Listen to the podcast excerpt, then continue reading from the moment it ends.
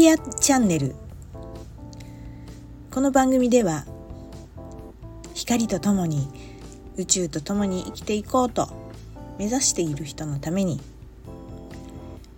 ヒントとなることや情報などをお届けしている番組です。皆さんこんにちは。久美子です。えー、今日は2月22日2並びの日でございます。ゾロ目ですね。どんな感じでしょうね。えー、にゃんにゃんにゃんの日。なんかね猫ちゃんの日みたいですよ今日。なんかね可愛い動画とかまあテレビもね朝なんか癒される映像とか言ってね。流れてましたよ今日そういう日なんですねにゃんにゃんにゃんの日なんだねで何？じゃあ1月11日はワンワンワンの日だったのかな？どうなんでしょう？知らない。まあまあまあ、そんな、どうでもいいんですけどね。まあそんな感じですね。さあ、えー、今週の19日から、えー、魚座に太陽が入りまして魚座でお誕生日を迎える方々の季節がやってまいりました。おめでとうございます。えー、私も魚座でございます。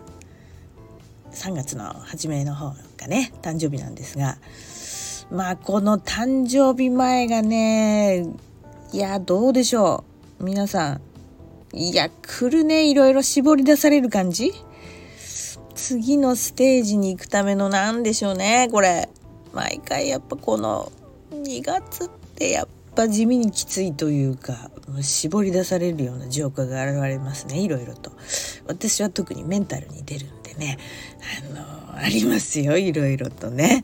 いろいろありますけど、まあ、これもね、通る道ですので、えーねうまくこう付き合いしながらやっておりますけれども。はい。えー、魚座ね私も魚座なんですけど、えー、特徴はね皆さんみんなどんな印象でいらっしゃいますでしょうかね。魚座の方はねやっぱり境界線がないとかね。あの海のように広い深い愛とかね なんか言われちゃってますけど。えっとまあ十二星座の中で一番最後ですよね。お羊座さんから始まってガーッとこう来て一番最後の星座ですのでまあね全部見てきたエネルギーって言われてるんですよ。だからこうなんだろうな。いろいろ許せちゃうというかああこうなんだろうななんだろうなっていうのがちょっとしたことでね察しがついちゃうんですよね。これも理屈抜きで備わってるものでまあね一つの才能って言われちゃいますけどどうですか？魚座の皆さん。そんなこと感じてますかね？もうなんかこう理屈じゃないなんかねあるそうです。はい。分かっちゃう感じ。まあいわゆるね吸っちゃうんだよね。うん。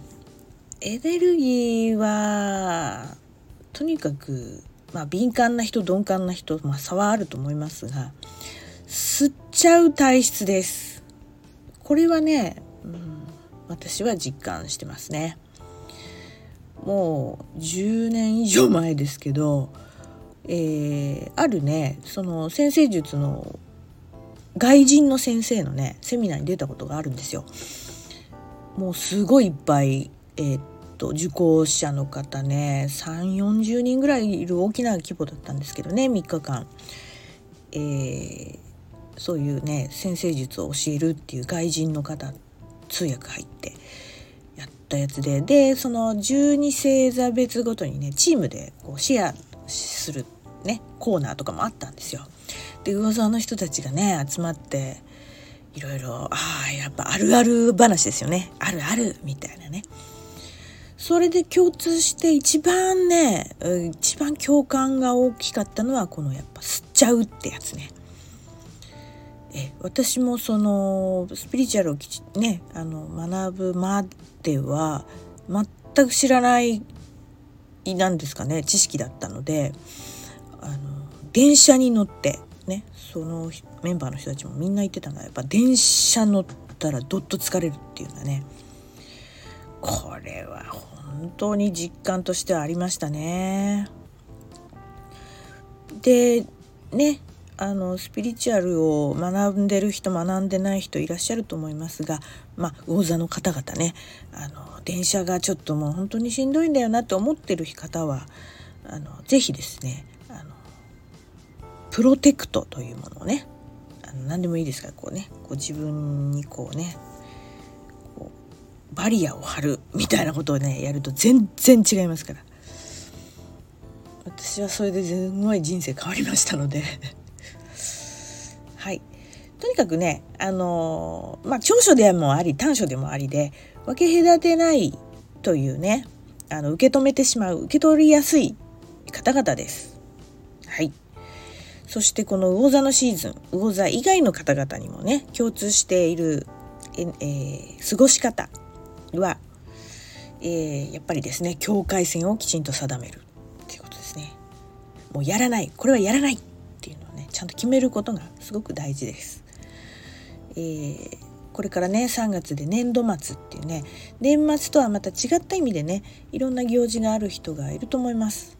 ね、あの別れの季節とかね言ったりしますよねちょうどあの新しい年度で、ね、移動があったり卒業したりね、うん、なんかあるでしょ？いろいろとね。それであの関わることが人とね多いですから境界線を気をつけるっていうのはね皆さんに共通したエネルギーかなと思います。はい、そして、えー、土曜日ですね2月の24日は乙女座で満月を迎えます。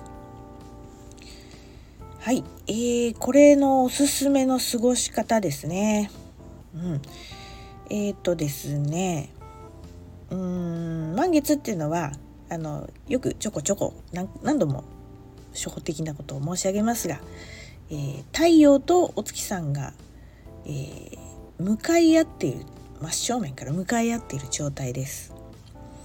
で、えー、お月さんの向こう側の太陽にですね水星と土星がねぴったりくっついてます。ですのでえっ、ー、とですね太陽っていうのは私たちのこうねやっぱり中心というか本質というか魂の意志みたいな意味がありましてそれに知性の彗星と土星は形にするっていう意味があってあのこれはですね理想の自分のね本当にこう未来っていうのかな現実にしたいなと思う思いをですね。大いにイメージをですね描いてください。すごく描きやすい。配置です。で描くだけ描いたら一旦こうね、えー、日常に戻っていただいてですね、えー、今を生きることを大事にしてください。えイメージはどんどんどんどん広げてこたいな私の理想はこうだなっていうのが非常に作りやすいんですが、えっと、実際はそれに向かってどうのこうのじゃなくてそれを描いた上で今を生きるっていうことを味わうことをお勧めします。っていうのはですね、えー、その太陽にとかのそばに今いっぱい惑星さんたちがですね集まってるんですね。でお月さんだけポツンとポツンとね反対側にねいるんですよ。でね月っていうのは私たちの心を表すので、えー、心をねしっかり満たすことの方がとっても大事なんです。えでそこがねあのシングルトン。シングルシングルトン？シングルトン？え？わかんない。なんかね良い 発音があるらしいんだけど。あのポツンと一つだけ惑星がねあの一つポツンとなってるのをね言うんですけどねこれはねとにかくね月お月さんなので自分をしっかり満たすことがね実は一番大事です。でもそのねイメージも作りやすいとこにいますので。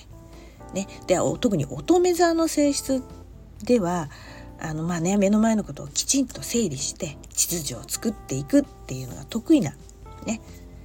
ねいらっしゃいますかね乙女座さん。身近にね。すごくやっぱりきちんとしてるね。あの自分のこだわったところはねきちっとする人が多いと思いますし特に人のために尽くし尽くす方たちですよ。でご注意点は一つだけ、えーと、奉仕をしたくなる気持ちが強い方は、えー、自分が満たされていない状態でそれやっちゃダメよってやつね。あのちゃんと自分が満杯に満たされて余ってるものを誰かに差し出してください。はい。これがまあご注意点ですかね。うん。だから、えー、お月さんにね木星がすっごく協力的な角度で、えー、配置してます。ですから、えー、あしかもね木星がねお牛座っていうとこにいるのね。でお牛座っていうのは豊かさの星座なんですよ。だから自分の手にしている豊かさをでこうなんていうのかな心を満たすというかあと五感に目を向ける心地よさですよね豊かだなとか幸せだなとかっていうのをね、えー、日常生活の中であのそれをね満たしてあげるといいと思います。まああの満月だけじゃなくて次の新月までねこのエネルギーがあると思いますので、えー、ご活用いただければと思います。はい。今日はこんなところで締めましょうかね。ではまた次回をお楽しみに。さようなら。バイバイ。